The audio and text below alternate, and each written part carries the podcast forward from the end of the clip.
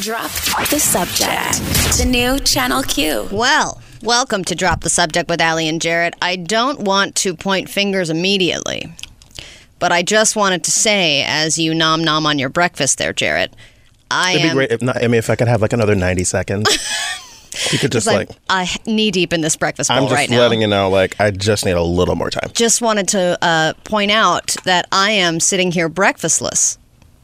That's because you lost the bet yesterday. I didn't lose the bet. I won one of the bets. And you also said that they canceled each other out. No, no. So we did not No, no, end up no. having to do that. Okay, this is- It's literally recorded This- because this is also a podcast. All right, we need to find the audio then because, you said, "Oh, they cancel each other out," and I said, "Oh, okay." the other the other bet canceled each other out because we were both wrong. You lost Exactly. the other bet, so then I get a breakfast. that is not how math works. I have yes, it is okay. I that makes me angry as a lady because because of the stereotype that we can't do math, I- and I can do math, and I get breakfast. y- uh, okay, I don't know how to even respond to that. Uh, sure. Can I get this ninety seconds now? Okay, you- well, it's been ninety seconds. like, Um, no, Good I- morning, everyone. I, uh, I, Or good I- afternoon on the East We'll we'll figure this out later. Um, I am not the only one having a food snafu. You had one last night. okay, so yesterday was one of those days where it was really long. Like, I still have not really had like a, a any downtime since like the marathon of the day before yesterday, then yesterday. Today's another one. So I was like, okay, I just want to have something really good for dinner. I was working on uh, the new podcast with Travell, like we did promos and all that kind of stuff in meetings. And so afterward, I was like, oh, bitch, how do you feel about going to Hot and Juicy? Oh, hot and juicy crawfish. Yeah. nice. And he was like, oh my God, I've never been. So let's Oh, go. really? Yeah. I've actually those, never been either. For those of you that are, well, we have a place here called Boiling Crab, which is kind of similar. Uh-huh. But for those of you that have never been, it's a place where they serve you like seafood that's like in this delicious sauce. Like they have like different Mm-hmm. kinds or whatever. Uh, but it's like in a bag. It's really messy, Mm. but so delicious. So he was like, oh, yes, let's go. So we went and we're eating and eating. And like they have, uh, I got, well, because like the thing I always get is like sausage and potatoes with like um, crawfish and that kind of stuff. But like I couldn't have the sausage. So I got shrimp and I got crab legs and I got um, like potatoes and other things. Then I ordered like a garlic butter to dip the crab in course. and all that kind of stuff. Yeah. So then by the end of the meal, it occurs to me, oh my God, butter is dairy.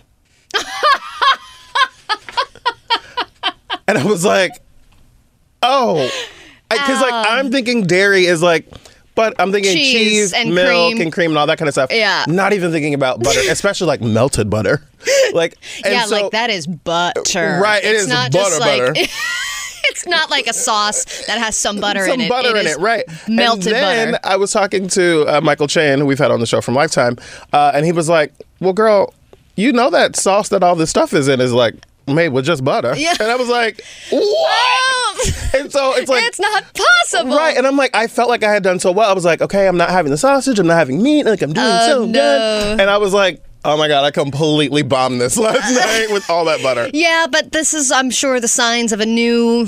A new vegan or a new, you know, those are the, those yeah. are the trials and tribulations that you're going to go through, right? So now Yeah. you're going to know not to eat butter, and you're going to now opt for those weird substitutes. Well, I've, I've been telling you, like, I, I remember when I was a kid hearing my pastor say, like, when you ask God for patience, he doesn't give you patience, he gives you opportunity to be patient. Yeah. And I think the same thing applies here. Like, if you say that you want to be a pescatarian, you're not going to automatically become a pescatarian. You're going to get lots of opportunities to become to choose pescatarian. But if you knew ahead of time going in that you weren't going to be able to eat the butter, would you have gotten all the things that you got? Because I don't know that I could eat crab without butter. Um, I well, if I would have known I couldn't have the sauce because the butter, the, the the garlic butter thing, I would have been fine without. Um, but the sauce is like really what makes hot and juicy so great, or Right. boiling crab. So I probably would have just not gone. You probably just would have gone to a different place. I would have gone somewhere else. You would have gone to Simply Salad. They have other stuff, right? They have other stuff that I could have probably had and been fine, but like I just didn't even Oh, think about. Those are the things like at the bottom of the menu. Yeah, that they're but like you healthy bites. You had an experience with your bar with your salon yesterday, or your hairstylist yesterday. I did. I had there was a couple things yesterday. I had a weird moment with my uh, the person who does my hair, and uh, and then I also had the that one woman show last night. Mm-hmm. Right. And uh, I will tell you about both. I, th- I think I only have time for one right now. But so I, I got my hair done. Usually you're having conversation while you're getting your hair done, right? It's Right. kind of it's always fascinating to me the things that people talk about when they're getting their hair done. I've seen people next to me break down crying and being like, I don't know, he just doesn't like call me back, and I even, you know, it's like Yeah. therapy The barber, for some people. The barber that I have right now, I decidedly try not to have conversation with him because he has like weird political perspective. Not like he's a Trump supporter, like I would never,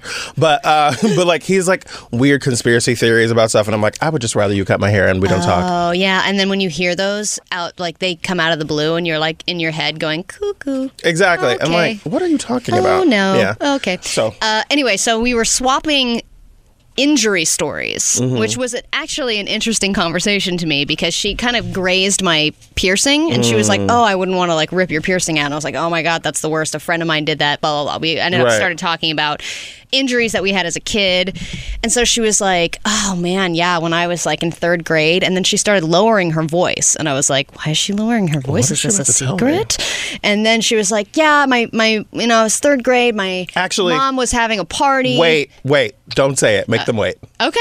Make them wait. I love that she lowered her voice. I know. like, I was what's like, happening? She was like, um. Okay, we're gonna take a quick break. When we come back, Alex is gonna tell you what her her hairstylist told her happened as a kid, and it's actually very awkward. Uh, yes. Um, and uh, when we come back, we also have to get into what happened last night on television that completely blew up the impeachment proceedings, in my opinion. Rachel Maddow did an interview that I think explodes everything.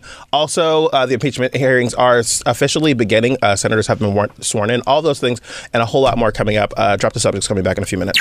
Drop the subject. The new Channel Q. Ooh, another jam-packed show today. We have all I don't we kinds can of. do everything that we're planning. I, for. I don't think we can either. Uh, we're going to have Nurse Alice in studio later today. She's great. We love her. We're going to talk about all things medical trending in 2020. We're also going to have Asha Daya in the studio about the upcoming Women's March and just some general lady talk, which I always love. Asha's uh, one of my favorite people. She has a great Australian accent. She's fantastic. Oh, that's great. Yeah. That's what you did there. You're like, please no, please stop, uh, cancel it. Well, Uh, I- yeah. And we're also going to talk about the whole Lev Parnas interview that happened on Maddow last night because that was crazy. Oh my god. I did. I caught up when I got home because I was watching that one woman show, which I will tell you about in a moment. But first, I wanted to finish my story about um, going to the hair place Yes. yesterday. So Be- she said that she dropped her voice, and like you guys were talking about different times that you'd been injured, and she dropped her voice and started talking about going out with her mom or something. Yes. So she she was like, okay, well, I was in third grade, and you know she's lowering her voice, and I'm like, okay, she doesn't even want the other hairstylist that she already knows and is friendly with. But you don't even know me like that. I know, but I and also. I don't really talk to her that much, which I already find a little awkward. Usually, hairstylists are very chatty, Mm-hmm. where they're like, "So, what do you got going on? What are you doing after this?" She's like, sometimes she's just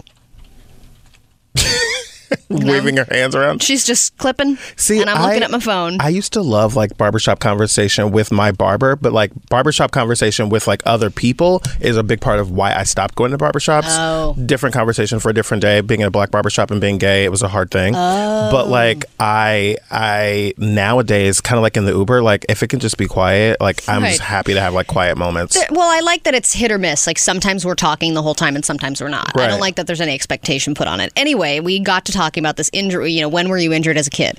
She goes, Oh, yeah, when I was in third grade, my mom was having a party and she wanted to like be with her friends and party. And I kept bothering her. And she was making it like, uh, I was being so annoying. I kept going into the kitchen and being like, Mom, I'm hungry. Mom, I don't want you to be with your friends anymore. Mom, blah, blah, blah. Anyways, She was she's- being a kid. she was being a kid. Right. She was like, anyway, she smacked me across the face. And I was like, what?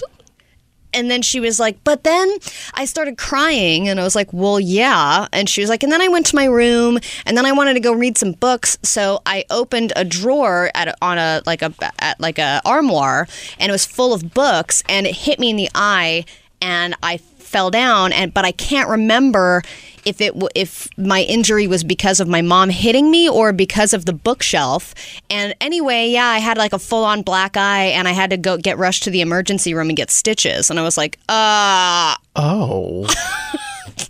and uh, and then it was like snip, snip, snip. You're like, snip, and I was like, So could we shave down the this side is um. here? So anyway, I Uh, just wanted a few more, like a little more texture here.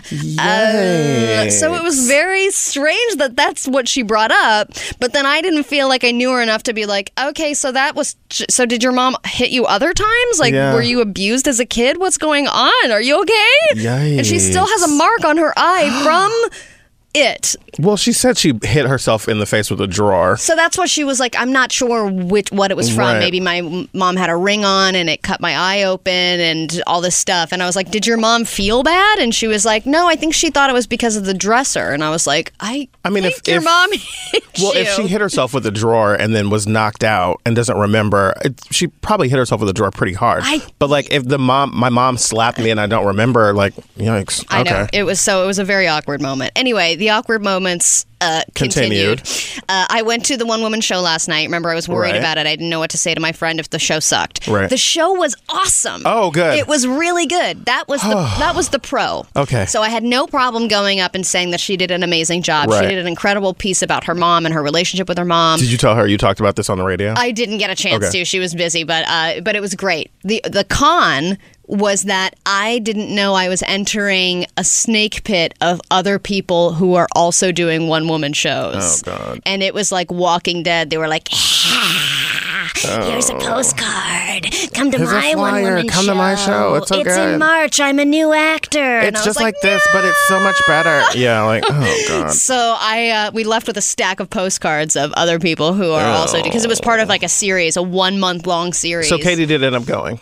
Yes, she did, Okay. and she actually loved it, and she actually wants it to be a screenplay. Well, tomorrow on the show, Katie will be here with us in the studio for the first time, and uh, well, since I've been here at least. And so uh, we'll take a quick break. When we come back, Rachel Maddow exploded the impeachment proceedings with an interview with a man that was recently uh, arrested, Lev Parnas. Uh, we'll talk about why this matters because it's a pretty huge deal. That's up next. Drop the subject. The new Channel Q. All right, drop the subject with Allie and Jarrett. There's all kinds of stuff we have to cover today, including the Democrats' new best friend, Girl. Lev Parnas. Now, here is the dark horse we were not expecting, but that we so badly needed, yes? Well, yeah. So we, I've, I've been saying along this whole process, like the ways that we don't know what we don't know, right? We don't know what kinds of things will come up between the end of the impeachment inquiry in the House and the actual trial starting in the Senate. The trial is set to start on Tuesday. Uh, today, all of the senators were sworn in, and like the, the process is sort of slowly beginning. My friend texted me uh, from the Senate. He was like, and so it begins as I was like heading into the car this morning. Um, and so like formally, like the articles of impeachment are being read into the Senate. That's a part of like the formal process. However, again, we don't know what we don't know, and so like we didn't know that like Lev Parnas was going to have all of these documents. Uh, and I mis- I misspoke yesterday. I was saying that all those handwritten notes were from Rudy Giuliani. Those were from Lev Parnas on his phone calls with Rudy Oh, Giuliani. I see. okay. He was we taking were notes. like, was he taking pictures of Rudy Giuliani's Right. hotel so room? Rudy Giuliani, he was talking to Rudy Giuliani. Lev Parnas was and writing, down, the notes of- of what Ah, Rudy Giuliani it. was telling him. Okay, and so now, and the and Lev Parnas and what is his name, Igor? Igor Fruman. Okay, they both have been arrested. Yes, right. they were arrested a few months ago. So my first question before we get into what was said during the Rachel Maddow interview is how is he able to just have an interview with Rachel Maddow and say all this crap? Well, so that's actually what Rachel Maddow started off by saying. Like, I wasn't expecting to be able to do this interview. And then he asked if his lawyer could be sitting with him. And I expected his lawyer would do all the talking and that he would, you know, just be like, well, you can't say that. You can't say that. She was like, that's not what happened. Lev Parnas did almost all the talking, um, and so it's kind of surprising to see him doing this. Um, and you, he says that he's doing it because he wants to clear up all of the lies that are being told about him and about this this situation. Now, mind you, we have to also take this with the fact that he could be lying, right? But like he's also got evidence to back up what he's saying. He's got emails and text messages and notes and all kinds of things. Well, yeah, it's easy. I mean, of course, when when I was listening to what was said, I was like, oh well, people who are big Trump supporters are just going to say he was lying. But there are a lot of holes in the story that we have now, based on the witness testimony that we saw during the uh, House investigation, where it was like, yeah, when it got up to you know withholding the funds there were there wasn't like a direct answer from anyone, and we got a direct, as the, I think, a much more direct answer from Lev Parnas. Yeah, Lev Parnas was able to say that um, the very first thing that uh, we're going to play the clip of was him saying that uh, he wanted to clear up the main lie that Donald Trump did not know what was going on. So that's clip A, Emmy. Um, he, he was talking about like Donald Trump has been saying he didn't know what was going on and he doesn't know me and he knows me. This is that. What do you think is the main inaccuracy or the main lie that's being told that you feel like you can correct? That the president didn't know what was going on. Uh, president Trump knew exactly what was going on. Uh, he was aware of all of my movements. Uh, he, I wouldn't do anything without the consent of Rudy Giuliani or the president. I have no intent, I have no reason to speak to any of these officials. I mean, they, they have no reason to speak to me. Why would President Zelensky's inner circle or Minister Avakov or all these people or President Poroshenko meet with me? Who am I? Mm-hmm. They were told to meet with me, and uh, that's the secret that they're trying to keep. I was on the ground doing their work. That so, sounds like the cops were right outside waiting for him. well, it's funny because like the in the beginning of this interview, there's like fire alarms going off yeah. outside the, the, hotel or wherever they are. Like, is he supposed to uh, yeah. be here? Did he um, run but, away? So the thing is, like, he is saying like Donald Trump is out here saying that he did not know me, he doesn't know me, blah blah. blah. He's like, I've sat and had dinner with Donald Trump multiple times. Um, we've had plenty of meetings of with myself and various other associates at the Trump hotels. Like Donald Trump knows who I am, and like that's also supported by like multiple photos of Lev right. Parnas and Donald Trump together in, in pictures. Um, which, to be fair, whenever I see someone in a photo with Donald Trump or Barack Obama or anybody like they take a thousand pictures every day every time they go out so like I recognize that Donald Trump could say like I take pictures with everyone but like you also can back this up with a whole lot of other stuff, right? There's multiple photos of you guys in various different places. Well, and it makes sense of him saying, "Why would I do all this without their consent anyway?" Exactly. What why? would I have any motivation to meet with these people well, to do all this? And more so, why would these people meet with me? Right. I'm nobody. Yeah. Like without without, without Rudy Giuliani. And so he says in the interview, like uh, he would go into these meetings and get Rudy Giuliani on the phone. He'd be on speaker and say, "Lev Parnas is there meeting on my behalf. You know that I represent the president of the United States." Mm-hmm. So essentially Lev Parnas is there on behalf of the president of the United States, making um, these, trying to uh, get the Ukrainians to say that they're going to do this investigation into the Bidens, um, that they're going to uh, basically do what the president is asking him to do. He actually talks about that. We got to take a quick break, but when we come back, um, we'll lots go, more. We'll get into him saying that this investigation was always about Biden, the involvement of uh, Attorney General Bill Barr, Devin Nunes, and the yeah, Vice President. He incriminated a lot of people. Exactly. And then he was like, "Bye." yes, there are a lot of people that are now seemingly witnesses to call mm. if the Senate's going to call anyone. We'll talk about that when we come back. Drop the subject. The new Channel Q. Okay joking about how some Trump supporters might not know about the interview that happened last night with Rachel Maddow and Lev Parnas, who was one of uh, Ju- Mayor Ju- uh, Ju- Rudy Giuliani, not a mayor, but he was uh, one of his cronies. Yeah, uh, admitting to a lot uh, last night. And look at the gays, huh? Changing the world, getting stuff out Looking of people. At a big Les, her and her girlfriend Susan. Yeah. That's literally her girlfriend's name, Susan. Her name's her, Susan. Her wife's name is Susan. Oh, that's great. So, do you think a little bit of him thought he was talking to a guy, and that's why he was opening up so much? No. um, so uh, I want to also get to these other clips because there's uh, there's plenty of things to talk about here. Um, I, I one of the things that I thought was most explosive about this interview last night was that he names so many specific people and their involvement, which makes all of these people now expert witnesses or like um, fact witnesses, right, that can testify to whether or not they knew certain things. Um, and one of the most important parts of this is the fact that um, he talks about how he knows that this this investigation was only about Biden. It was never about corruption. So, uh, clip B. I mean, if we can play that, it's it, it's him talking about exactly that. When you say that the president knew um, about your movements and knew what you were doing, are you saying sp- specifically, and I want to sort of drill down on that, that the president was aware that you and Mr. Giuliani were working on this effort in Ukraine to basically try to hurt Joe Biden's political career? He was he basically, knew about that. Yeah, well, it was, it was all about Joe Biden, Hunter Biden, and uh, also Rudy had a personal thing with the Manafort stuff, uh, uh, the Black Ledger. Mm-hmm. that was another thing uh, that they were looking into, but uh, it was never about uh, corruption. It was never. It was strictly about uh, the Burisma, which included Hunter Biden and Joe Biden. So even about this specifically, like Donald Trump talks about, oh, I was holding the money because of corruption, and like people look at that. Tra- Yeah, the, so you're saying no, that was absolutely not what it was. well, the memo from the call, like, there's not a mention of corruption. Like, the word corruption does not turn up in that in that transcript. One of the other people that is, I, I said, like, that were all now seemingly witnesses. Like, this goes to the very highest levels.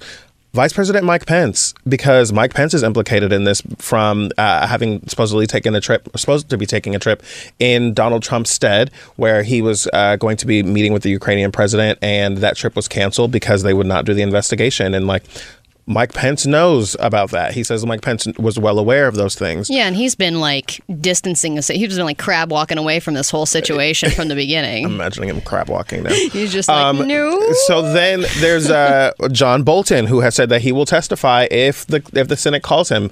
Lev Parnas talks about knowing that John Bolton knows, you know, X, Y, and Z about these conversations. Um, one of the other things that is important is Bill Barr, our Attorney General. He says that um, uh, Emmy on clip C, if we can play, he says that Bill Barr he knew everything about what was going on and was upset that the president had implicated him uh, or saying like, you know, he was like Bill Barr coming out saying like, I didn't know anything about this. Um, let's listen to that. Did you ever meet with or speak with or have any interactions with Attorney General William Barr? I personally did not uh, speak to him, but I was involved in uh, lots of conversations that uh, Joe had with him in front of me, Rudy had with him in front of me, and setting up meetings with Dimitri Firtash's uh, team. I was involved in that. Do you know if Mr. Giuliani was ever in contact with Mr. Barr specifically about the fact that he was trying to get Ukraine to announce these investigations into Joe Biden? Oh, absolutely. That Mr. was- Barr knew about that. Mr. Barr had to have known everything. I mean, it's impossible. Did Rudy Giuliani tell you he'd spoken to the Attorney General specifically about Ukraine? Not only Rudy Giuliani, I mean, Victoria and Joe, are, they were all best friends. I mean, Barr, uh, Barr was, uh, Attorney General Barr was basically. So on we can. Uh, he he talks about this and Wow. saying like everybody s- knew about this. And one of the other people that I think is really interesting in this conversation is Devin Nunes. Devin Nunes, we know, is uh, he was the ranking member on the committee that was investigating this. Right, Devin Nunes. He says uh, what he was well aware that um, there was a major conflict of infer- interest for him to be on the investigation. He says Devin Nunes. He met Devin Nunes, and okay, let's take a listen to that. Do you know Congressman Devin Nunes? Yes, I do. What's been your relationship with him? Uh, we don't have too much of a relationship. We met several times at the Trump Hotel, uh, and, but our relationship started uh, uh, getting basically where it expanded was uh, when uh, I was introduced uh, to his. Uh, aide Derek Harvey. The reason why Derek Harvey was more of the I understood I was told at that time is because Devin Nunes just had an ethics something to do with the next ethics committee and he couldn't be in the spotlight. He was kind of shunned a little bit, and that they was looking into this Ukraine stuff also wanted to help out. And Devin, uh, they gave me Derek Harvey to deal with. You does it strike you as unusual or inappropriate that Devin Nunes would be one of the lead investigators into this scandal on the House Intelligence Committee? He's obviously the top Republican on that committee. I was in shock when I was watching the hearings and when I saw Devin Nunes sitting up there, and then they, there was a picture where Derek Harvey was in back over there sitting. I So he goes on to talk about watching the impeachment hearings and seeing the people he's met with up there as the investigators. Right. And, he's like, this is not right. he's like, that is not okay. Yeah. Like, this is not right. And so, um, and then also on top of it, him being the one who gets arrested. yeah, exactly. He's, the probably like, all right, you know what? Exactly. Toot toot on the whistle for Um, me. exactly. Yeah. So um, this now calls into question witnesses of Vice President Mike Pence, Attorney General Bill Barr, former uh, national so- national security um, advisor John Bolton, former mayor of New York Rudy Giuliani, Representative Devin Nunes, and his associate there um, that he was talking about. Like the biggies. All the like, all of these are really important people to be talking to, and so like Republicans are going to be like Adam Schiff needs to be called because he knew who the whistleblower was. What does that have to do with anything that we're Oh talking about? They're going to be saying that the Bidens need to be called because you know uh, uh, uh, uh, Joe Biden's son You worked can't even make up a reason. Exactly. It's like those don't have those things don't have anything to do with what we're talking about. So it'll be interesting to see if Republican senators move on their positions after hearing these. things. Yeah, yeah. Well, and you know, you know when you meet somebody and they're tr- or you're, when you're in a fight with somebody and you know they just want to be right. Yeah. And they're trying to make up any possible justification. They're like, "Yeah, well, this thing," and you're like, "You don't even. You have got nothing. You don't even believe what You've you're saying. Got, yes, Yeah. you know that you're spouting BS. Also, as, as we go to break here, um, the, this morning the Government uh, Accountability Office found that the president did break the law in the way that he held back the money from Ukraine, which is a, a pretty significant deal. Um, they work with Congress; they're independent bipartisan group, um, and they found that he was he did break the law. So that will be interesting to watch as it progresses. We'll take a break. We'll be right back. Drop the subject. The new Channel Q. Welcome back to Drop the Subject. I'm Jared. Ali is here, and uh, we're gonna do something we do from time to time that I thoroughly enjoy. It's a game called Real Estate. Basically, we take two different things, a piece of real estate that is probably ridiculously priced, and compare it to something else, and figure out which one was more or less expensive. Basically. Exactly. And this one does also involve the Bay Area, which is both of our hometowns. I know we have people listening from all over the place, but I would say when it comes to ridiculous real estate, it's hard not to end up in San Francisco. Well, it's the most expensive place in the country. in the country. Yeah. I think in a lot of parts of the world. yeah, I think that's fair. So, this is a new listing in Sausalito. That would be the North Bay. Oh God. Has a- so I already know this is expensive. Yeah. So just whatever you're thinking in your head already, double it. exactly. It's a studio apartment. Okay. It has a view of Mount Tam, which is, of course, very beautiful mountain. Mm-hmm. And you have a view of the water. And by that, I mean you are on the water. Okay. And by that, I mean you are in a In studio water. in the water my on a houseboat. Okay, Sausalito, on the water, literally. In the water, yes. studio apartment. Okay, I'm taking notes here. Okay. You get luxuries like one twin size bed. Oh. As a loft above it for any, uh, oh, as well as the loft above it for any extra storage. I will show you a little pic. This is the bed that you'll be sleeping in. Yikes. We got to So- tweet this out. It is, uh, I would say, smaller than a prison cell. Oh my God, yeah. This no. is like one of those uh, when y- you, you would almost call it a nap pod, but not that luxurious. It's just kind of four Well, pieces like- of wood put together in a rectangle with a mattress in it. The thing that annoys me about stuff like this is like they didn't even do any work to style it to make it look nice. Because they don't have to. It's just like frumpy blanket on there. Like, what the hell? It is like a puke green Right. comforter Like on top. Dingy sheets and, oh God. yeah, Okay. like those were the last. Those are the sheets that if you have not done laundry in like a year. Those sheets were on there when this boat was bought a decade ago. Okay, there's also another catch here.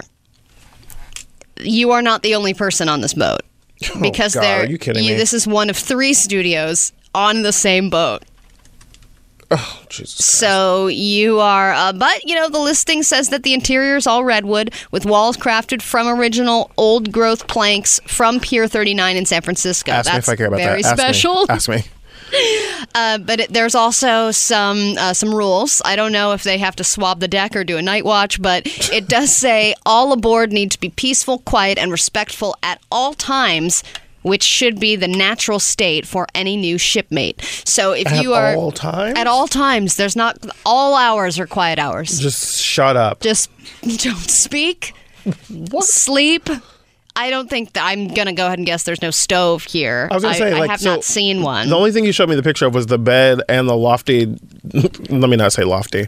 The uh, area above the bed for storage. Oh, wait. is there like a kitchen and stuff like that? Let me. Okay, there's a second picture. Okay. There's a second picture. I'm gonna show it to you. So, Oh, okay. So there is uh, the bed in question, the lime green puke. I want to be uh, clear. When we comforter. say there's a loft above it, this is like a bunk bed, and the top one is used for storage. Yes, it's yes, exactly. You're exactly right. And And, then there's there's like a, a a built-in shelf with a little Buddha on it, and then there is a, a sink and a stove. We've got to tweet this photo. Okay, So what are we comparing to?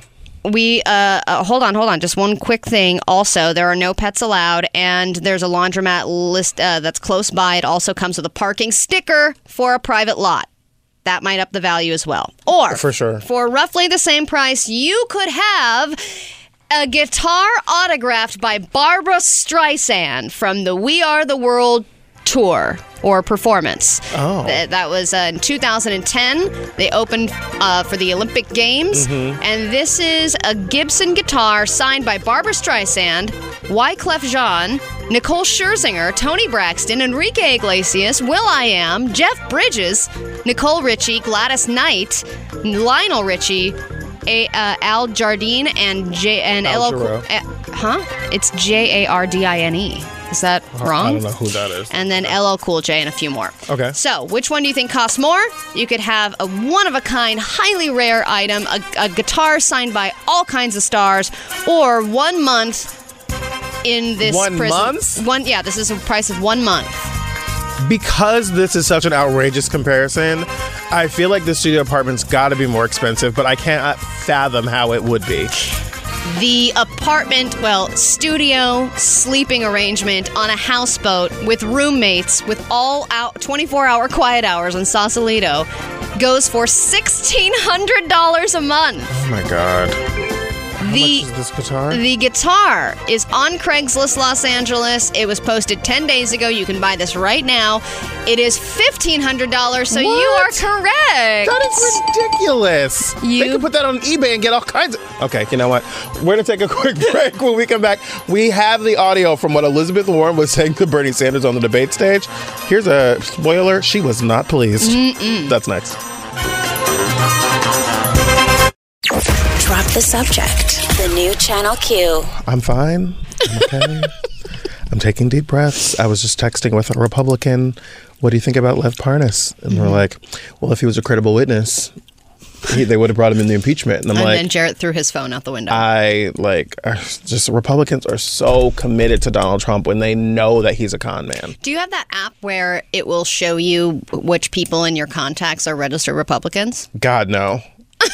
Do you want to know if you if I gave you that app, would you download it and see No, if there were any because surprises? I still have phone numbers from like 2003, like in my phone. Like I was just noticing that. Like I have like so Like many phone from numbers. college and stuff? Yeah, and like I don't want to know I do, I and then I wanna- want to have them all on the show at once, right? at once. Um, well, yesterday we were talking to you about the presidential debates that happened on Tuesday night um, after debate night in late night with Jarrett Hill only on Channel Q.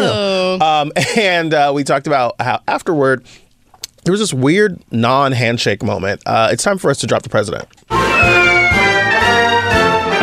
Drop the president. So I joked yesterday that we saw this video of Elizabeth Warren and Bernie Sanders. They were the two people that we were the most interested to see how they would interact because of this story that had came up that Bernie Sanders had said he didn't believe a woman could win. So I want to play the audio for you of that exchange that happened on the air yesterday where, you know, Elizabeth Warren was asked about what Bernie Sanders had allegedly said. And then right after that, we're going to play the sound of their actual interaction because the mics are now hot. someone got someone pulled the audio of that interaction and ah. Elizabeth Warren is none too pleased. I love a hot mic. Senator Sanders, I do want to be clear here. You're saying that you never told Senator Warren that a woman could not win the election. That is correct. Senator Warren, what did you think when Senator Sandru- Sanders told you a woman could not win the election? I disagreed. Bernie is my friend, and I am not here to try to fight with Bernie. I think you called me a liar on national TV.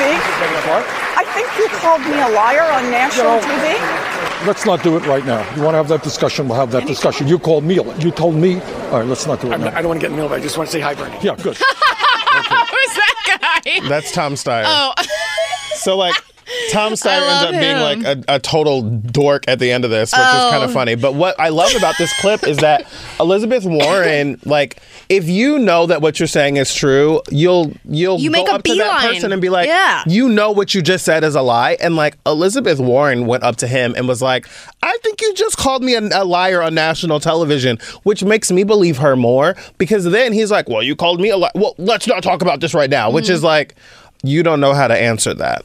I believe Elizabeth Warren. I do too, and she definitely has that voice where she's been overcharged for something, and she's like, "I think that I went through the entire trade, the terms and agreements, and that was not listed." I believe it said they were buy one, get one free. and I am buying one, and I am getting one, and I am leaving with both. I'll wait. I'll, I'll, I Get will him up wait. here.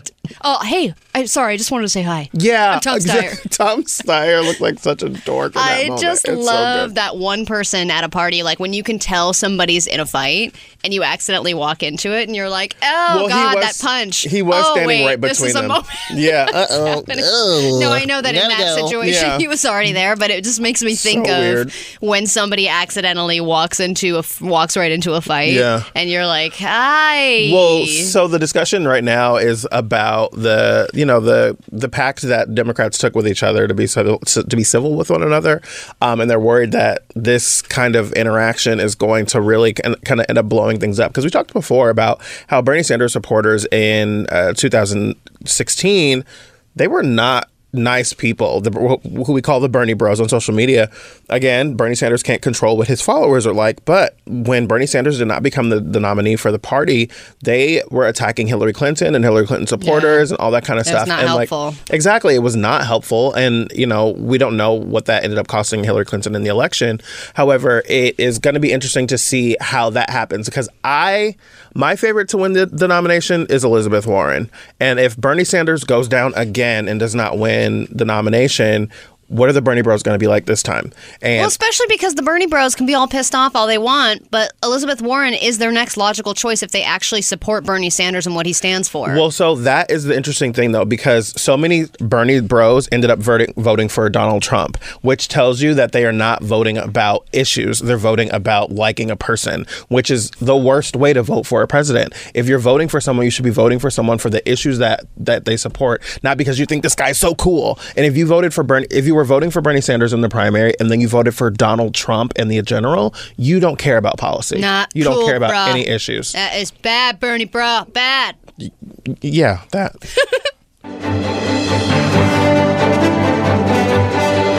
Drop the Subject presents News It or Lose It.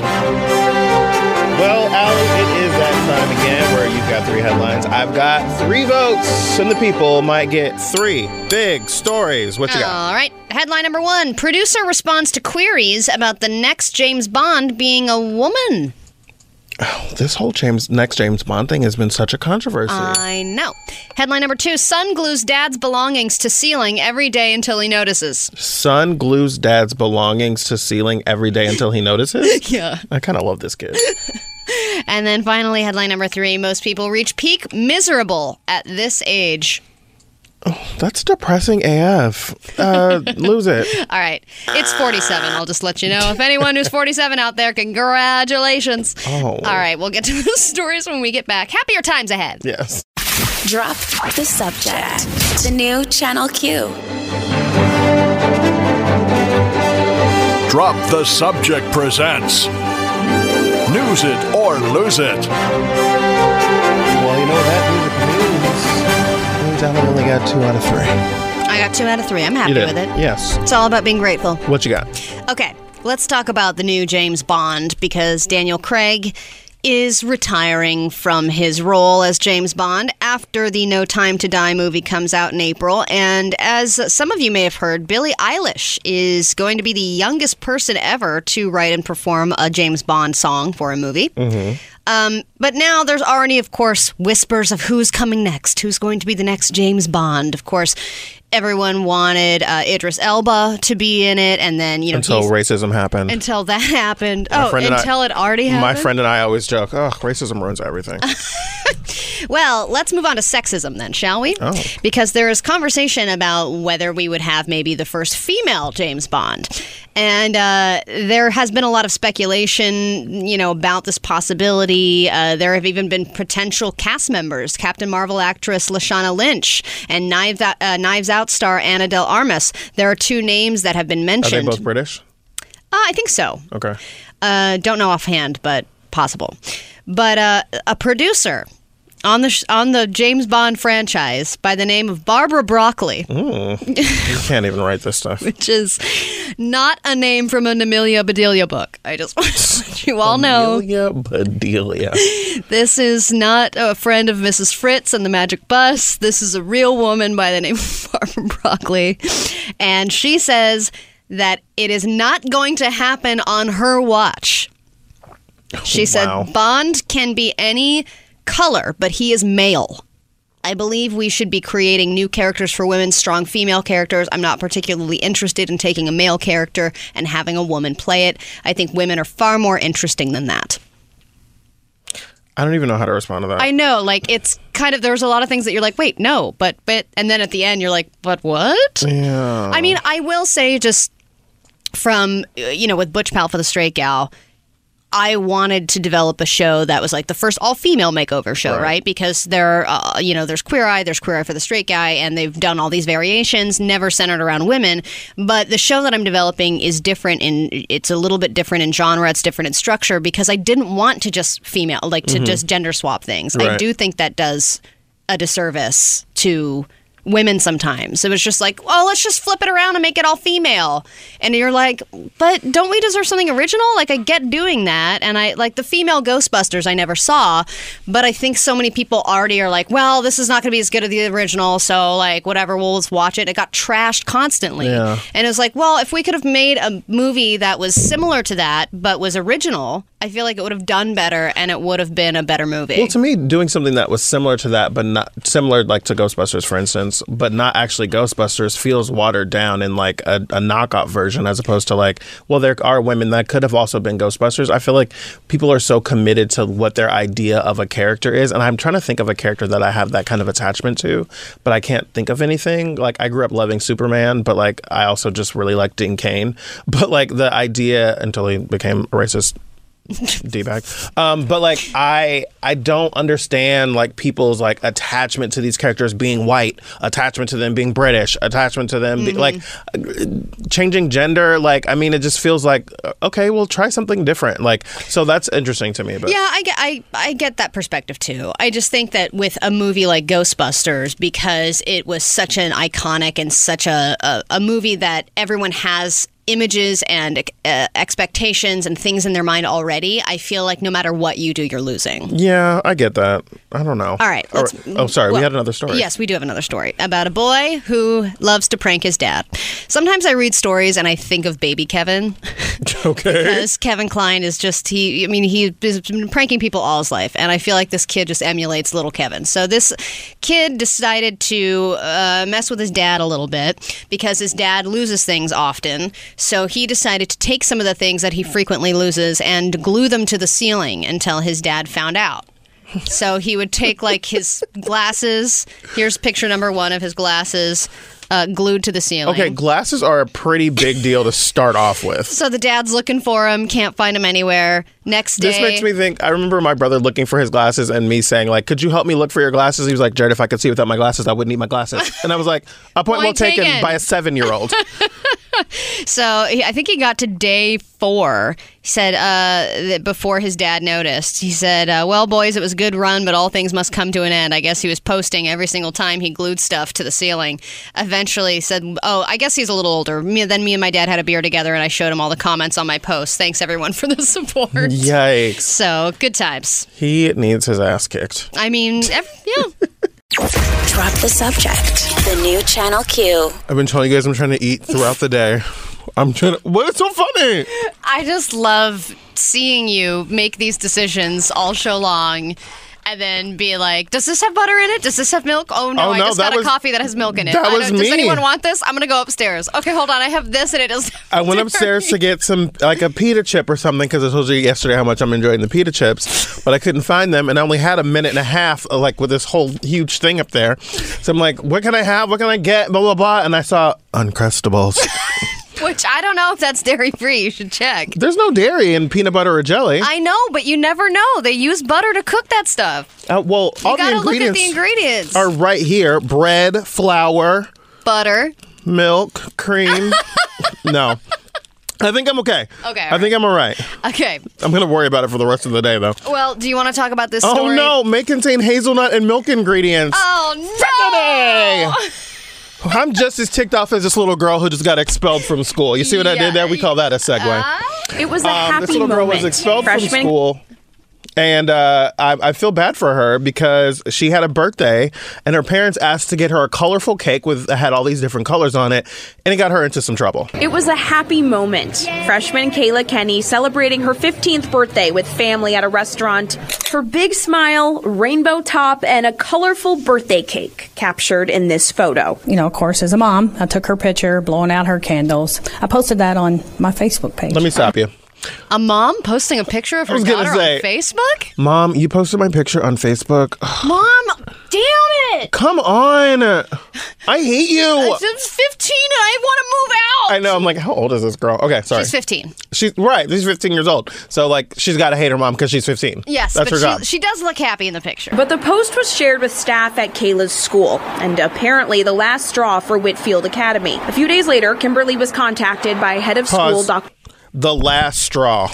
This is the last straw. They're okay. like, we've already seen you doing some queeriness, all right? And now you've got rainbow colors on a cake. What is wrong with it you? It makes me think of uh, Miss Hannigan from Annie. Do Oh. I hear happiness in here? I was at a Do friend's I house. see here? I was at a friend's house and I didn't realize there was a playground near, next to him. I was like, what is that? S- Is that children's laughter? and I thought to myself, what is wrong with me? Who am I?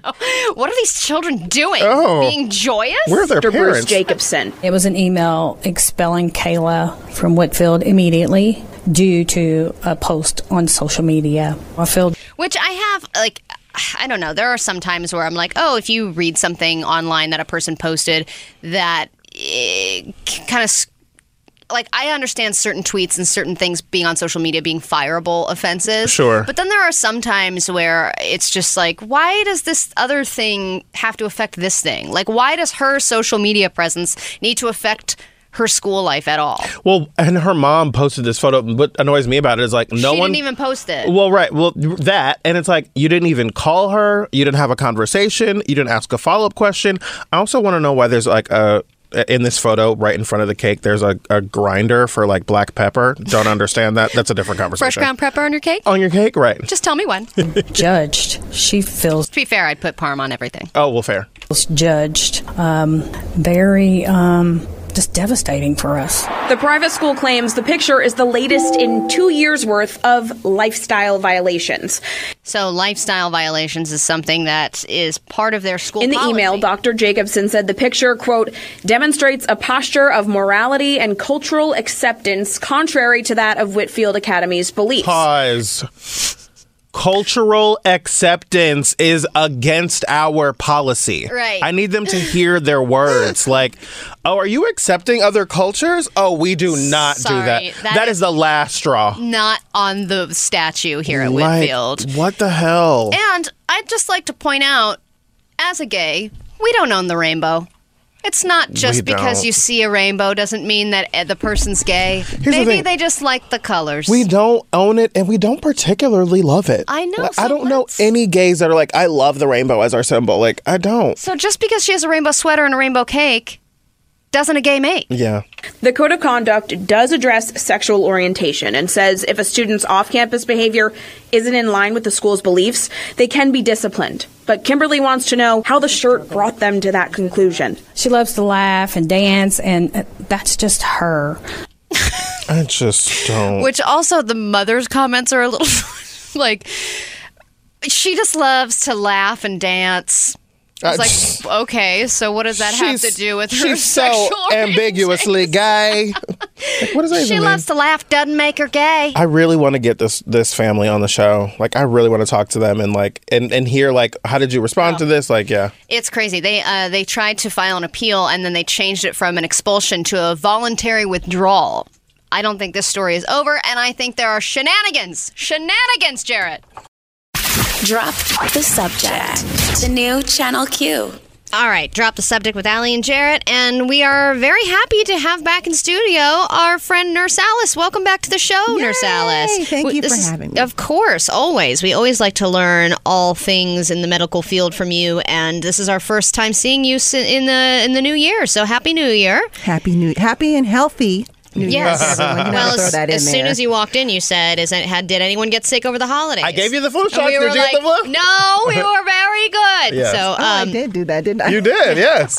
it's nice to get those check-ins, though. Yeah. Um, but we wanted to talk to you about a couple of things that are going on, a couple of trends, if you will, and just a couple of a couple of interesting stats that we wanted to go over with you.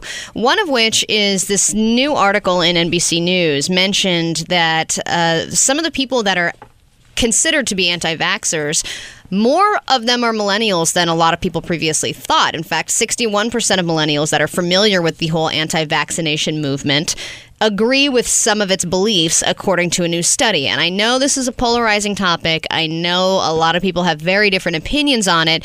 So, what are your thoughts on this? And is this surprising that younger people are the ones who are against getting vaccinations? Well, I think this is a mixed bag, and I want to emphasize that the study only looked at a thousand people.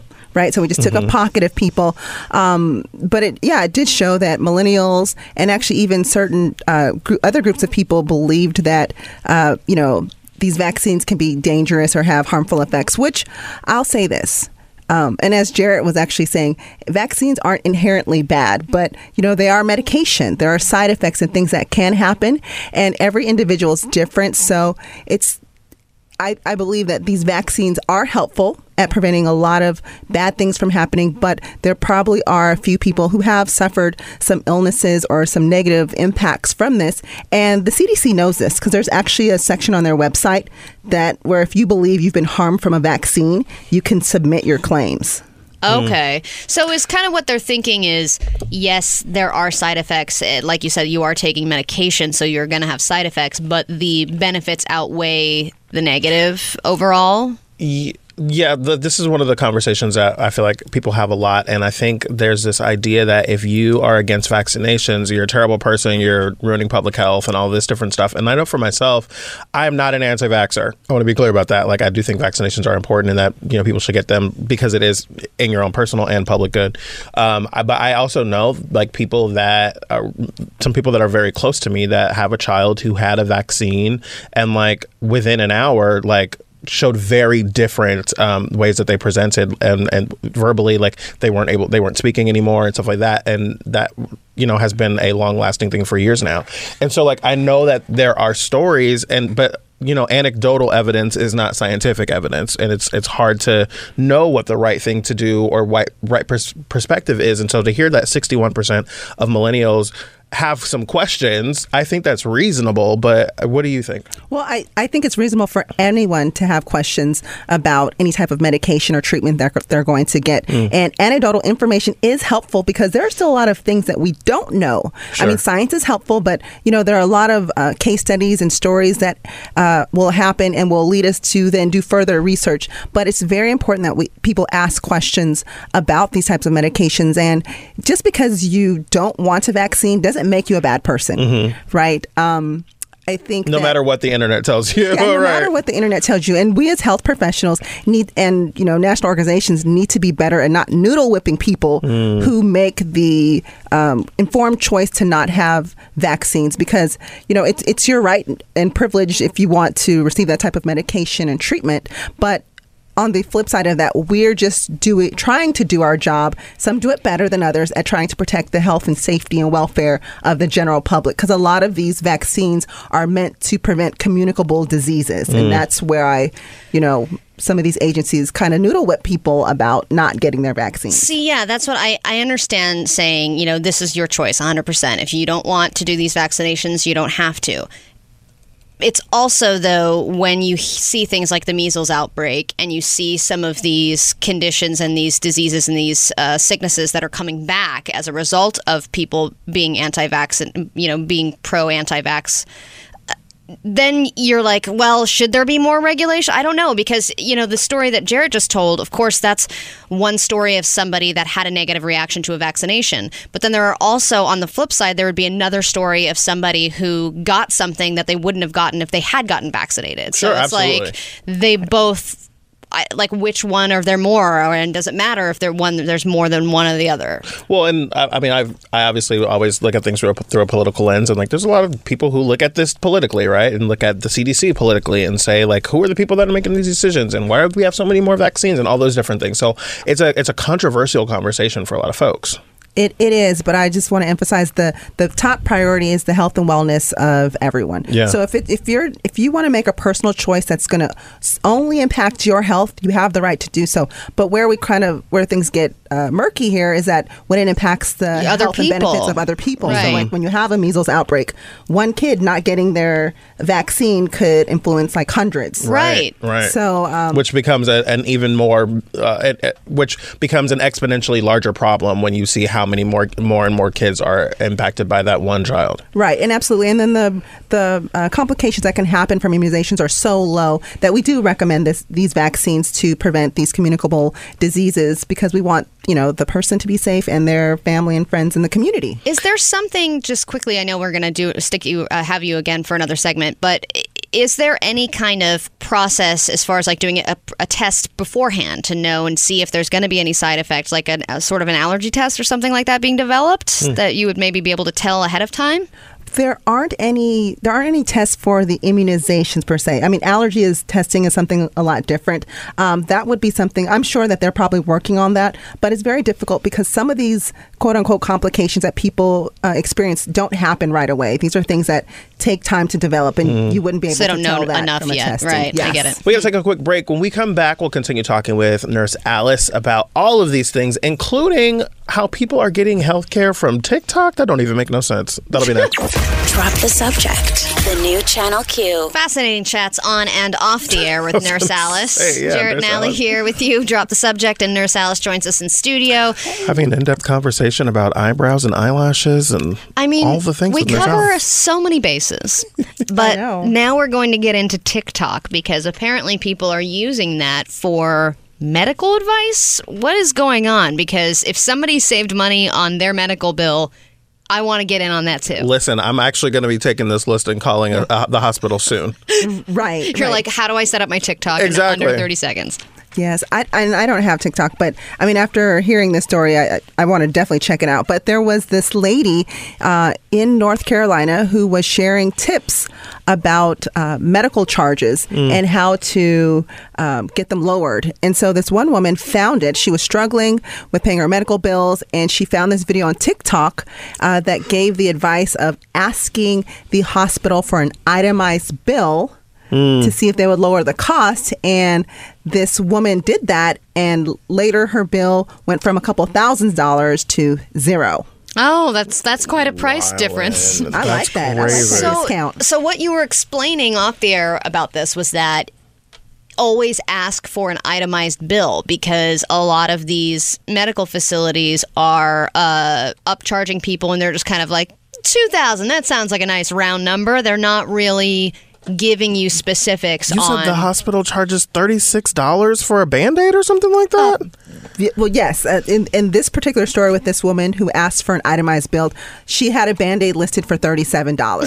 so we know that healthcare is super expensive. wild. But there's no reason to be charging a band aid for $37. And uh, when you get a medical bill, you basically get a summary of it. You don't get an itemized bill No. unless you ask for it. So that's the first thing. You'll want to ask for an itemized bill so you can make sure that it's legit, that you really receive these services, um, services, um, that there nothing's duplicated, and that you know you just have uh, some baseline information to then perhaps argue or dispute your bill or ask for a lower price for things. Interesting, because like I had to go to the hospital in 2011, no, 2012, I think, and they like gave me a shot in my back to test to see if I had something, and then they were like, "Oh, we did it wrong," so they had to do it a second time. I think they ended up doing it three times because they didn't do it correctly, um, and then like it was really painful and all this, and I was like, "Did I get charged for this three times?" Because you guys, now that you're saying that, I'm thinking like, I bet you there's three charges for three tests on there or something. I bet you got charged three different times. The equipment and material.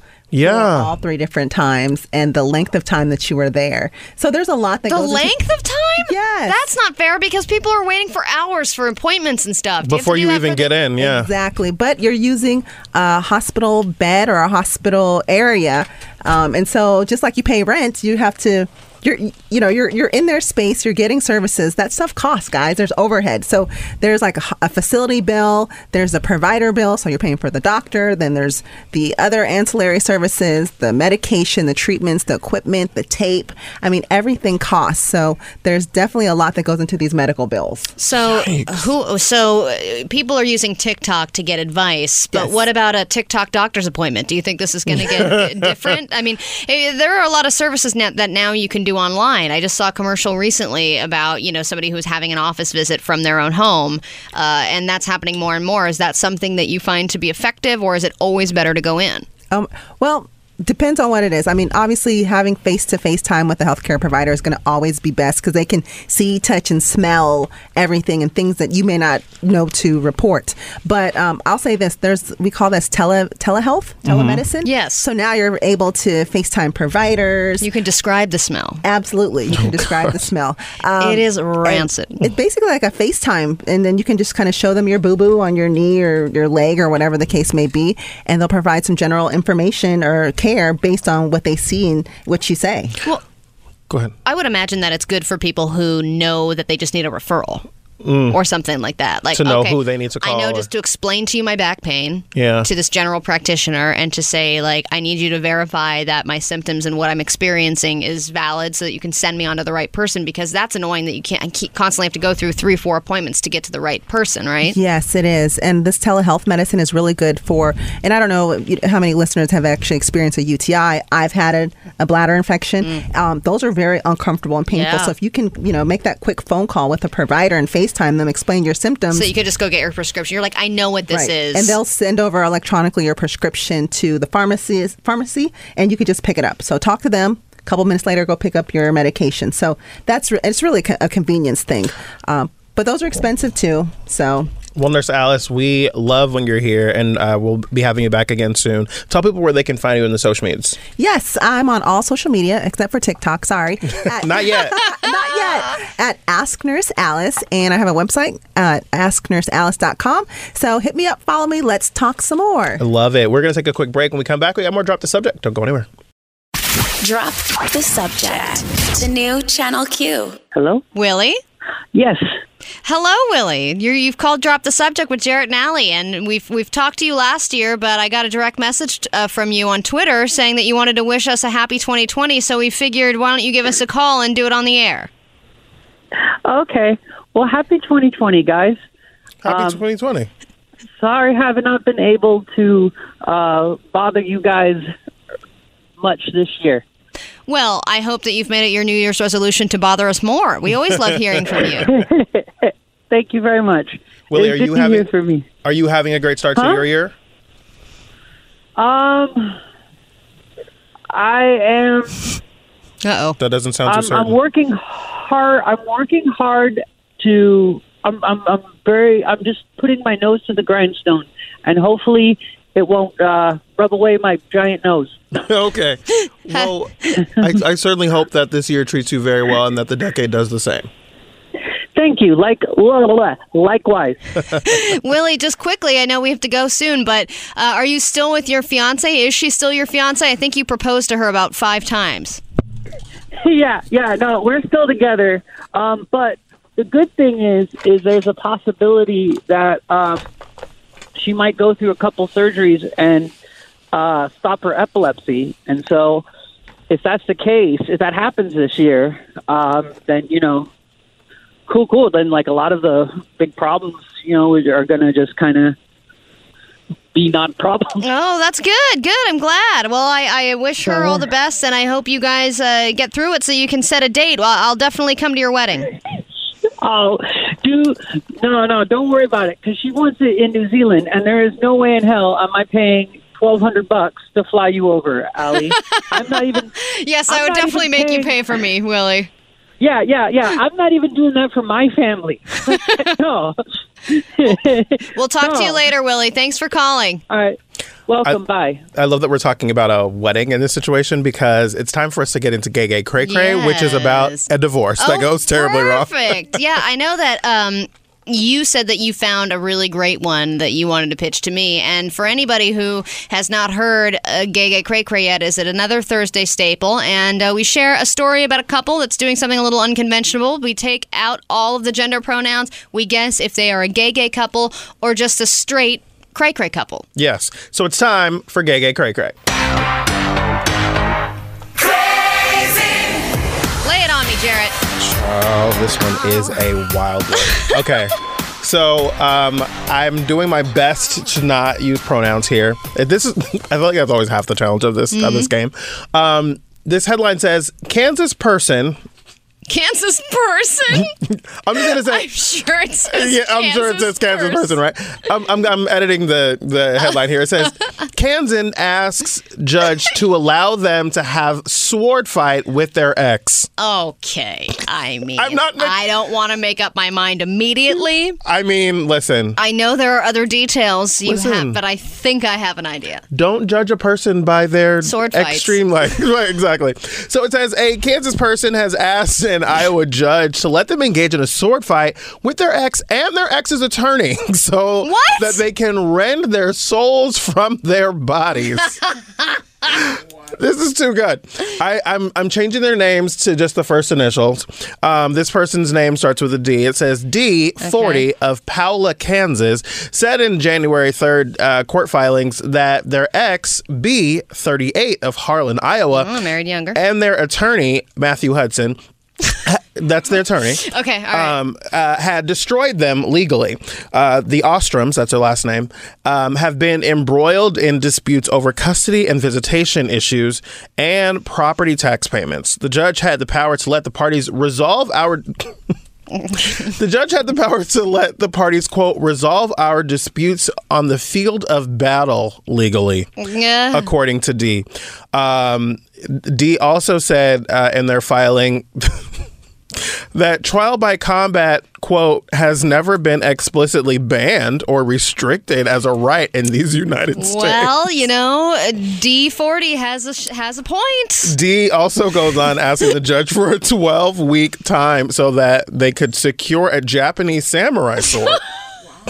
Their motion filed in the Shelby County District Court stemmed from their frustrations um, with their ex, uh, their ex's attorney, um, uh, according to this reporting. Um, D says, I think I've met Mr. Hudson, again, the attorney, um, met Mr. Hudson's absurdity with my own absurdity, um, adding that their, form, their, their ex could choose Hudson to act as their champion.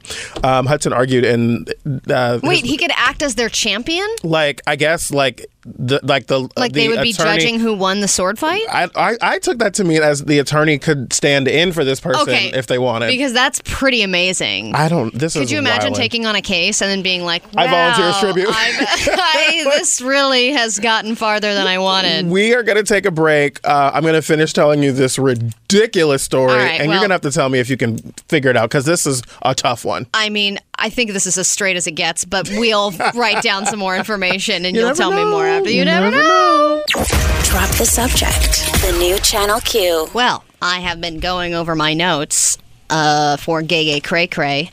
And Jarrett, this is Drop the Subject, by the way, with Ali and Jarrett. Jarrett has brought a story to the show today about uh, a couple. It's, again, we don't know the gender pronouns, but I'm just going to go ahead and say he is is asking his, I think, female counterpart and her lawyer for a sword fight to I love settle their you, estate. That you assume all of these things already without even hearing the dramatic conclusion of the story. I think that these people are also LARPers. LARPers? Do you know about LARPing? No. Oh, Emmy, get on the mic. What's a LARP? Let- Explain to Jarrett what a LARPer is. LARPer is a term I've never heard before. What is this? It's live action role play. It's like medieval times. Like imagine have Oh. you seen what was uh, Role Models, the movie Role Models with uh Jennifer Aniston? No, it's I'm thinking of Bad Teacher, sorry. what is it? It's like those two guys. It's like Sean something and I like don't know. I the guy from. Ant Man. Why can't I think of it? Paul Oh, Rudd? Paul Rudd. It's Paul Rudd and uh, The heart that no one saw coming. Sean on something something with his eyebrows and like Sean he has like blonde something with hair and no, his name's Sh- not Seth Rogen. His You're name really is good at this Sean something. Uh, okay. I know his name is Sean, but they Paul- yeah they act out like sword fights and like do Oh. like medieval And that's what weird LARPing stuff. is. They basically, yeah, they'll go to like a forest and they'll dress in medieval times. And sometimes they have fake weapons. Sometimes they have weapon that, weapons that they have fashioned for one another. But they have like roles that they play, and they're like, "I challenge you to a duel!" Ha-da! Ha! And they like play play in the woods together as Can you little. guys hear the look on my face? This sounds I think like it sounds Lot, like your jam. it sounds a lot like your people and not like a lot of my people. well, just this saying. is just more of a nerd thing. Well, just to give you a bit of a recap, this is a Kansas person who was asked an Iowa judge to let them engage in a sword fight with their ex and their ex's attorney in a divorce situation. Um, I, we're calling this person D. He, they are 40 years old, living in Paola, Kansas. Uh-huh. Um, and their ex is B, 38, from Harlan, Iowa. What I love is D said to the judge, um, that they're requesting this filing by tr- this trial by combat because it has never been explicitly banned or restricted as a right in these United States. uh, D also asked the judge for 12 weeks' time so they could secure a Japanese samurai sword. That's what happened. Yep. Um, their motion filed in uh, Shelby County District Court stemmed from their frustrations with their ex's attorney. Um, what's most interesting to me about this is um, the attorney argued in their legal response that because a duel could end in death, quote, such ramifications likely outweigh those of property tax and custody issues, which are the main issues in this divorce. Um, Hudson asked the judge to reject the request for trial by combat. What I love the most the judge said in their own filing that they won't be issuing any decisions anytime soon, citing irregularities with both sides' motions and responses, saying, quote, until the proper procedural steps to initiate a court proceeding are followed, this court will no take no further action concerning any motion, objection, or petition filed by either party at this time. All right. I'm not even. Get, I don't even care about whether they're straight or gay anymore. I want to emancipate these children. I think that's important. I think it is Like too. my dad didn't pick me up from school because he was larping again. He was in a sword fight with my mom. Help! I will tell you, part of the fun of Gay Gay Cray Cray is picking stories that will automatically make you think one thing, Mm-hmm. even if that's not the case. So I'm going to ask you: Uh-huh. Are these people gay gay, or are they the double cray? All right, I'm gonna I'm gonna go all the way way with Cray Cray, and I'm even gonna guess their names. Okay. D stands for Devin. Okay. B stands for Beatrice. All right. Those are their names. Well, interestingly enough, these two people are David Oh, and Benjamin. Oh, no way! They're two guys. No, I'm lying. It's Oh. Bridget. it's a girl. Bridget, damn They're it! totally straight. They're, I was like, they're you. David and Bridget. I was like, we are getting them on the show immediately, Immediately. if they are gay guys. This story is ridiculous. We got to take a quick break. When we come back, my friend Asha Daya, my friend Asha Daya is going to be coming in to join us uh, to talk to us about the Women's March and uh, why it's uh, happening again this weekend. And that that's up next. Drop the subject. The new Channel Q. Drop the Subject is back, and I am super excited. If you followed me for any amount of time, you will know who this person is because she's been on everything that I've ever done. I've like invited you to come talk about something. Um, and uh, yes, her name is Asha Daya. Welcome, Asha. Hello, thank you for having me. Yes, of course. So I'm super excited to have you because I know the Women's March is coming up, and Yes. when we're talking about having someone on to talk about the Women's March, I thought like, well, duh, I'm gonna call Asha. So um, I wanted you to be able you. to talk, but like before we get into the Women's March, you have this accent that some people might recognize from. Where's it from? I can't. It's from Australia. It's so hard to place. I know, right? Everyone knows where Australia is right now. Exactly. sure. Yeah. So I Oh wanted my to gosh. to acknowledge that um, you know we're, we're thinking about the folks in Australia and your Yeah, family's obviously in. Australia, but you said yeah, they're okay. They're not close to the fires, but it's just it's all over the news, and so everyone's sharing about it on social media. So if there's if you see links to donate donate, please do so because so much wildlife is affected. And yeah, we people we're talking and this homes week and about a sad. billion animals are expected to have been dead. So we're Oh. yeah, it's just I, horrifying. to I know this is time. completely off subject, but I saw something on Twitter that was like, "Don't worry, Steve Irwin's waiting for you," and I was like, Oh my "Stop!" And there's like a picture of him like cuddling all the animals. I was like, "Stop oh. it!" Oh yikes! All right, well, taking a hard left I turn. know. I'm sorry, but I it was like the image came up in my head, and I was like, "Oh, So we're, Anyway, we're praying we're uh, praying for all the people in Australia and hope that. Um, and it seems like things are getting a little better, at least, right? so much Seemingly, yeah. money's been raised. Um, That's good. Volunteers from America have gone over there, firefighters, which is just incredible. Yeah. So, Yeah, this fire has ramifications that will last for decades. Mm-hmm. So, um, okay, but I wanted to talk to you about the Women's March because the Women's March is coming up. Yep. And um, talk to us about why it's happening now and what it means and why it's important. So it's the fourth annual march, and as we're all aware, it is impeachment year. Yeah, Mm-hmm. baby. it's impeachment year. It's also like the final year of this Trump presidency, hopefully. It might be the final year of America, but the women's We're- march I say was say we're So definitely. this is the last march, everyone. we don't know if this is the season finale or the series finale, but we're getting to something. Hey, listen, an armed militia were going to like storm Virginia's state capitol house today, and that's how the Handmaid's Tale starts. So Oh, this is yes. important. That's right, right. That's right. So we have, you we know haven't it's bad when there are comparisons to that show. Exactly. No, one of the stories we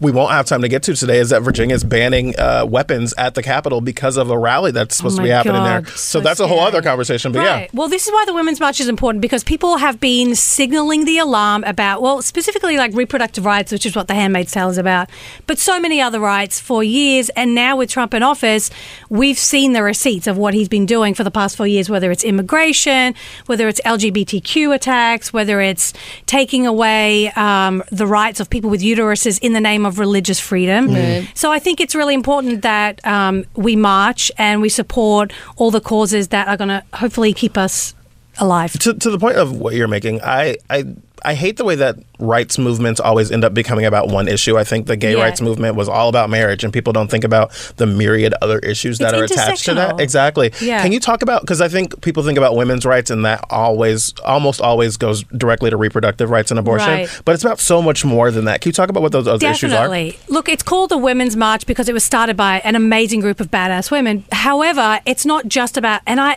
I almost think like the term women's rights is it's kind of outdated. It should be intersectional. It should be about equality. Should be about everyone.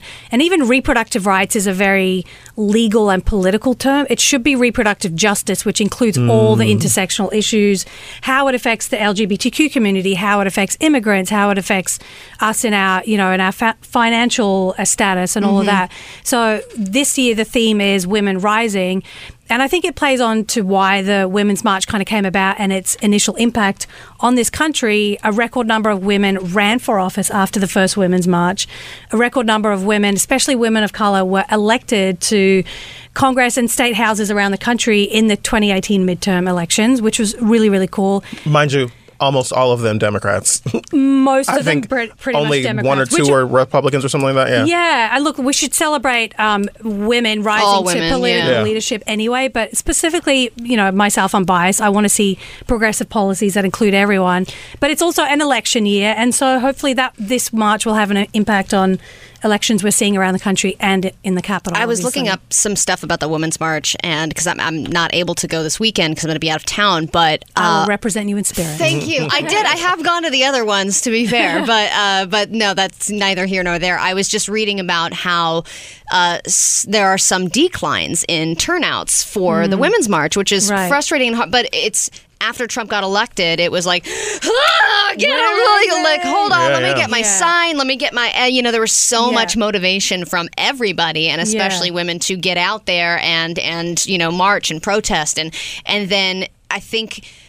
I, I just wonder how some women feel like sort of I mean all people can kind of feel kind of battle worn by the past Mm-hmm. few years being like oh my god this is so like it's just it wears you down eventually but it's important for us to Yeah. have a new wave of strength and uh and just Enthusiasm. diligence and Yeah, yeah. enthusiasm Yeah. yeah for this so I think it's more like years like this are more important than ever because the first Sure. thought isn't get let's get out there let's get out there Yeah. Yeah. you know what I mean Yeah, I think there has to be momentum each year because there are marches every year that are happening. Like, I hate to mention it, but like the March for Life, which is you know, done by anti-choice um, activists every year on the anniversary of Roe versus Wade, and they get out there on the Capitol every year, every year, and they attack um, abortion rights around the country, and they've been pretty successful. So I think we have to do the same with Consistency. Yes, Yeah. and it's there's always issues that we can work on. So I think it's important we get out there. We gotta take, we got to take a quick break. When we come back, we're going to continue talking about the Women's March that's happening happening this weekend. But also, I want to talk to you about your new book Yes. and the website that you run Okay. and all those things. All that's coming up next. Don't go anywhere. Drop the subject. The new Channel Drop, Q. drop the subject. Welcome back. You guys are really missing out on such good conversations during the music and We and could the do a whole commercials. podcast with off the air. We should. We, Yeah. we have to stop saying that because I think people are going to get mad because we always talk about that. All right. Uh, Drop the Subject is back. I'm Jarrett. That's Ali. And joining us in studio, one of my favorite people is Asha Daya. Welcome. Hello. We were just talking about the Women's March that's happening over this weekend. Yeah. Um, the fourth annual Women's March. The first one happened the day after Donald Trump's inauguration. Yes. It was enormous. I was there uh, here in LA and like they're happening. This was the biggest march, I think, in the country's recorded history. I believe so. Los The biggest protest, yeah. Um, and it was a it was a big moment, and I, I I'm excited to hear that it's happening again. And uh, we were just talking about that, but something else that you're doing that is really really cool is you have a new book that's coming out in March called Today's Wonder Women: Everyday Superheroes Who Are Changing the World. And what I love about this is we have all heard the story of like a person who no one's ever heard of who's lived an extraordinary life Mhm. and has like overcome extraordinary odds Yeah. and like you've taken 50 of those stories right and Yeah. put them into a book yeah So it started with my blog, girltalkhq.com, which I've been doing forever. And I interview a bunch of women and girls and femmes and non binary people all the time, just like talking about their lives and the awesome, badass things that they're doing.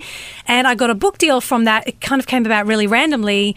And I was like, hell yeah, I want to write about these people who are just so inspiring to me. And so it's a collection of all these people from around the world, but mostly in the US. Um, and they're just, you know, doing really incredible things. And, you know, it's like we've seen all these stories come out from the Women's March and happening politically right now in our country. So the book comes out on March 1st, and I'm really excited to share it with the world and just showcase people who are doing these incredible things, but more so than that, to encourage people who are reading it, like, hey, you're probably doing something incredible.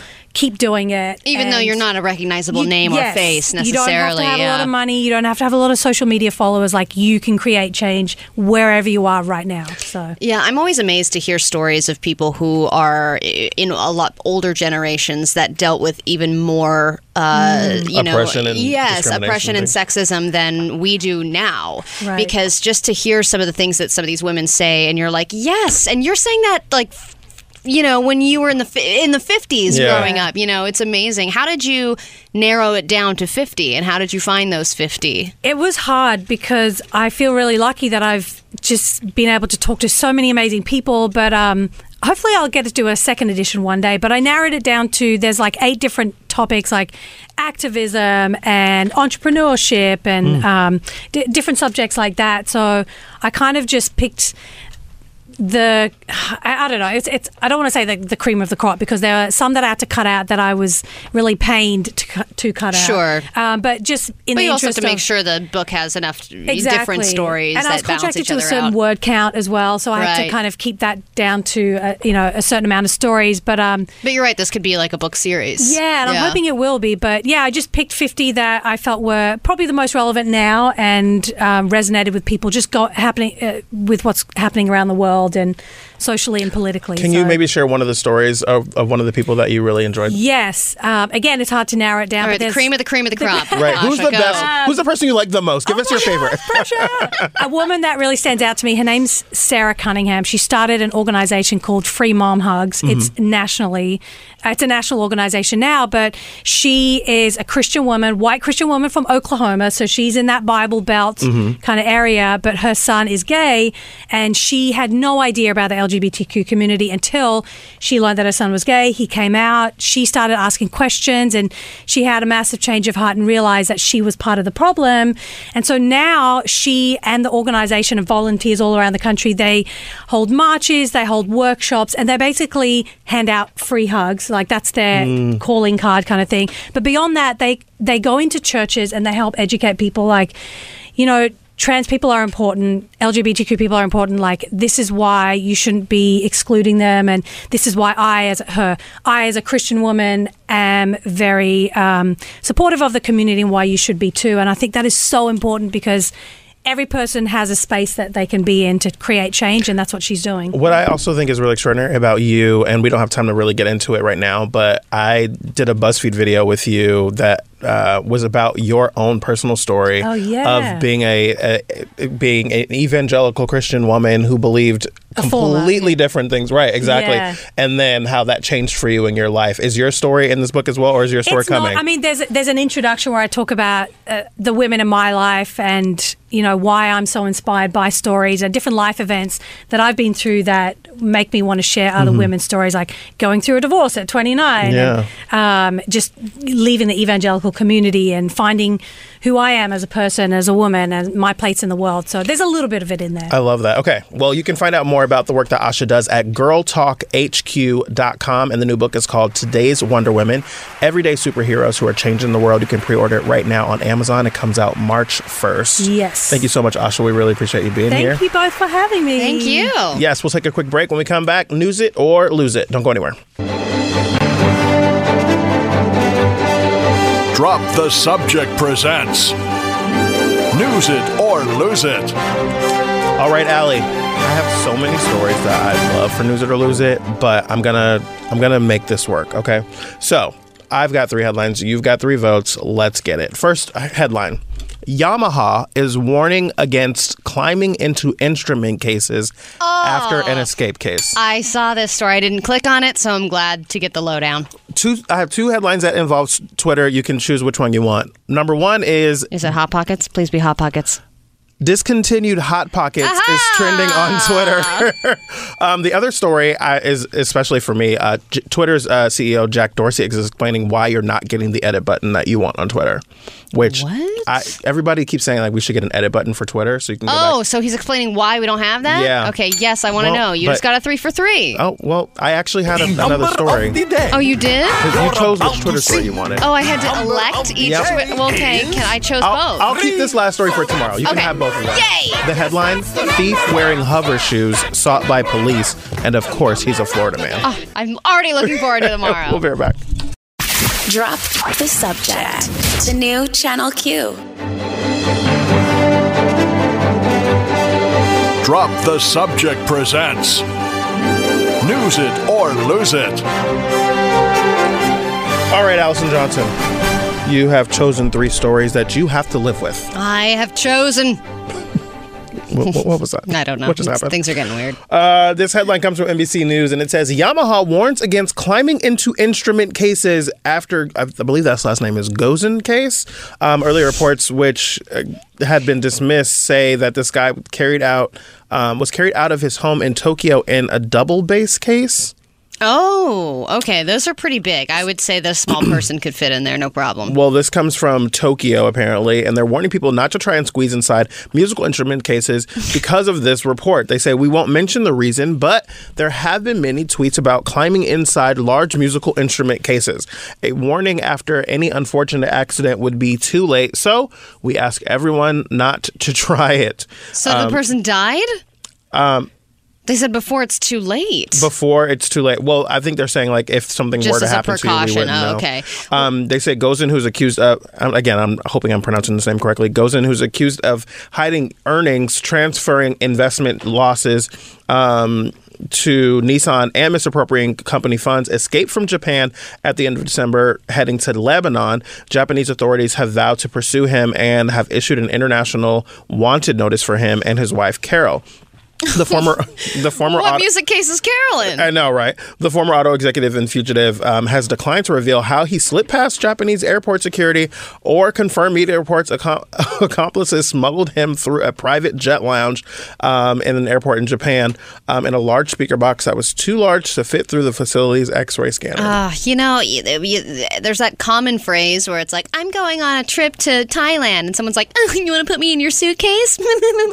and to to know that people actually do that sometimes. I love that dude. Can I fit in your suitcase? Can I fit in your overhead? I'm like, no. No. like, no, you can't. You're like, actually, a man died doing that. Yeah, exactly. So you know when and, and it sounds like something that somebody would do if they were trying to elude authorities. But the way that people handle these bags, I don't think anyone could survive that. Well, I'm just tripping that this man is like a really wealthy guy Right. who's like sneaking out of town and is seemingly in Lebanon somewhere. Yeah. So um, that's an interesting one. Now, the second story comes from Mashable, and I will tell you, this is something that really, really bothers me. Like, is this the edit? This is the edit button on Twitter. This headline says Twitter's Jack Dorsey explains why you're not getting that edit button. I have been wanting the edit button from Twitter for the longest time because I'm some, someone who will tweet really quickly and shoot out a tweet, and then it will. And then have you a mis- see, and you've already gotten likes or retweets, and Exactly. you don't want to edit. I mean, you wish you could just edit that and not upload a new one because then you have to start all over again. Well, apparently that's a big part of the reason why Jack Dorsey is saying that they're not going to do it. And there's no edit button. There hasn't been edit button traditionally. Is we started as a SMS text messaging service. So as you all know, when you send a text, you can't really take it back. We wanted to preserve that vibe and that feeling uh, in the early days. But now, you know, we have an app, and a lot of people are using us on the web. And there's some issues with edit that we can we can solve. Um, one is you might send a tweet and then someone might retweet that and then an hour later you completely change the content of that tweet and that person that retweeted the original tweet is now retweeting and rebroadcasting something completely different. So that's something to watch out for. a lot of people want it because that makes a lot of sense, though. That makes a lot of sense. However, Facebook has the same situation, and like you can edit your Facebook posts. Yeah. So I, I know that I've had to go in and re- revise a typo more times than I can count, right? But like you can share something on Facebook and then go back and edit it, and that edit does last. But it also says edited, right? You can go back and see like the feed True. of what those edits look like. Well, so in the beginning part of what he said doesn't really. He was like, "Yeah, you know, we never we really started out it." as it was like, was like, that's "Yeah." not an excuse.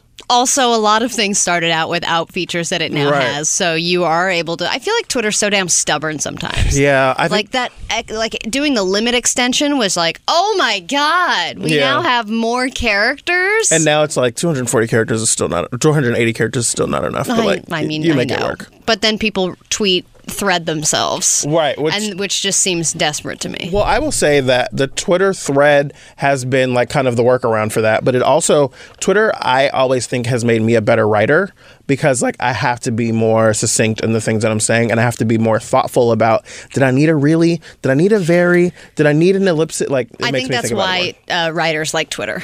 Well, one of the other things I love about Twitter is a, a good trending hashtag. And last night there was a great trending hashtag. Uh, it's called uh, hashtag discontinued hot pockets, and basically people were putting. Uh, like ideas of hot pockets that were no that Of were not that were Hot Pockets, yeah, right. It was like boiling water hot pockets, So- which. I would argue is any hot pocket. exactly. If you if you eat it too quickly, um, one of them was it's just bread, and like, and what I love about it is like they show like the cut of the hot And pocket, what's inside and you can it. see inside of it, and like this one is. Just bread. Yeah. it's just bread. I love one that I saw last night, which was just like a black hole, and it was like my empty soul or something like that. Um, a hot pocket with trombone spit. That's disgusting. disgusting. There was Um, one I saw that was hot pockets, hot pockets. Hot so Pockets, it was Hot a bunch of tiny hot pockets inside of a hot pocket. This is where I always wish I could do Photoshop. Yeah, no, this one has um, aquarium gravel, and it looks like the, the little rainbow colored aquarium gravel. This one is bees and used medical needles. Can you imagine like biting into it? God. Um, I, it's just like there's so many of them. So go check out the hashtag discontinued hot pockets. It was hilarious. the night. amount of hours that people put into making those. Oh my god, it's so good. And none of it wasted. None of will it was wasted. none of it absolutely. wasted. We'll be right back. Drop the subject. The new Channel Q. I'm still trying to finish up my happy ending here. Oh, I'm just having Almost- fun with these steel drums. I almost have a, a period. I'm almost there. Right Same. there. But look at the. because women have They have periods. They're menses. That's a thing. Yeah, I isn't funny? and it's a it's a, a homonym Yeah. of period. The punctuation. This is a woman-themed show, I isn't it great? It really is. Um, it is that time of the day. We've got to wrap up. It's that show. time of the month. It's that time of the month, it's the time of the day. It's that time of the show where we've got to land this plane. It's time for happy endings. Allie, we talked about a lot. Um, I, I in our email this morning, I emailed you that we had crazy ass impeachment stuff. Yes. Um, and we spent a few segments talking about the wildness of that. We did a really estate about a studio apartment on a boat, We did. which was stupid. Just uh, one of three studio apartments on the houseboat, so you wouldn't even be alone. Just in case that was important um, to you as an individual, you want Uh-huh. other people uh, in your floating apartment complex. Uh, a gay gay cray cray where a man wanted to the judge to let him in his divorce case fight Sword his fight. ex-wife and her attorney with a samurai sword. I feel so bad for that attorney, and and of course their children. I was gonna say in the judge. Um, okay, I've got my happy ending. All right, go ahead. Donald Trump may still be president. No, I'm kidding. I was like, okay, gotta be kidding. I'll go with you. Ryan Reynolds could still get it, but no. it may suck that this young girl was expelled from her Christian school because her cake had a rainbow on it, even though she's not actually gay. But look at the bright side. She doesn't have to invite any of those kids to her birthday party because you know they're obnoxious. Mm-hmm. And maybe she will be gay one day. Maybe she will be. Maybe maybe this is going to convert her. Yeah, I, know would be. my brother was the most obnoxious when he was going to the little Christian school that he was at. I remember him coming home one day and I wasn't listening to him. He was like, "Turn on your listening ears, Jarrett." And I was oh like, God, "Shut up." Jesus is watching you. We got a minute and ten seconds. What My you got? happy ending is as follows. Of course, Jack Dorsey has disappointed many Twitter fans by saying he will not have an edit button on Twitter. But on the bright side, if we were ever to have an edit button, we wouldn't have amazing things like covfefe. Oh, a We wouldn't well-made point. Great things like Trump saying that he wants to promote the possibility of lasting peach.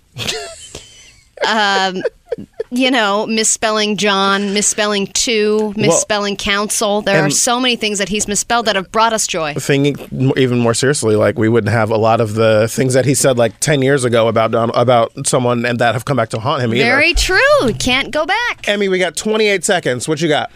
TikTok may be the biggest abyss of thirstiest people on the internet, but I really hope that this story breaking about like challenging the hospitals and Yeah. asking for an itemized bill will actually like really benefit a lot of people because I mean hospital bills like I don't know if you guys have ever mm-hmm. They be had- crazy, girl. honestly so I really hope that this can sort of like teach a lot of people to start questioning things more and help them not get into like a lifetime of debt No, it's good because there is finally good news about TikTok. Absolutely. Because We're- TikTok has not been.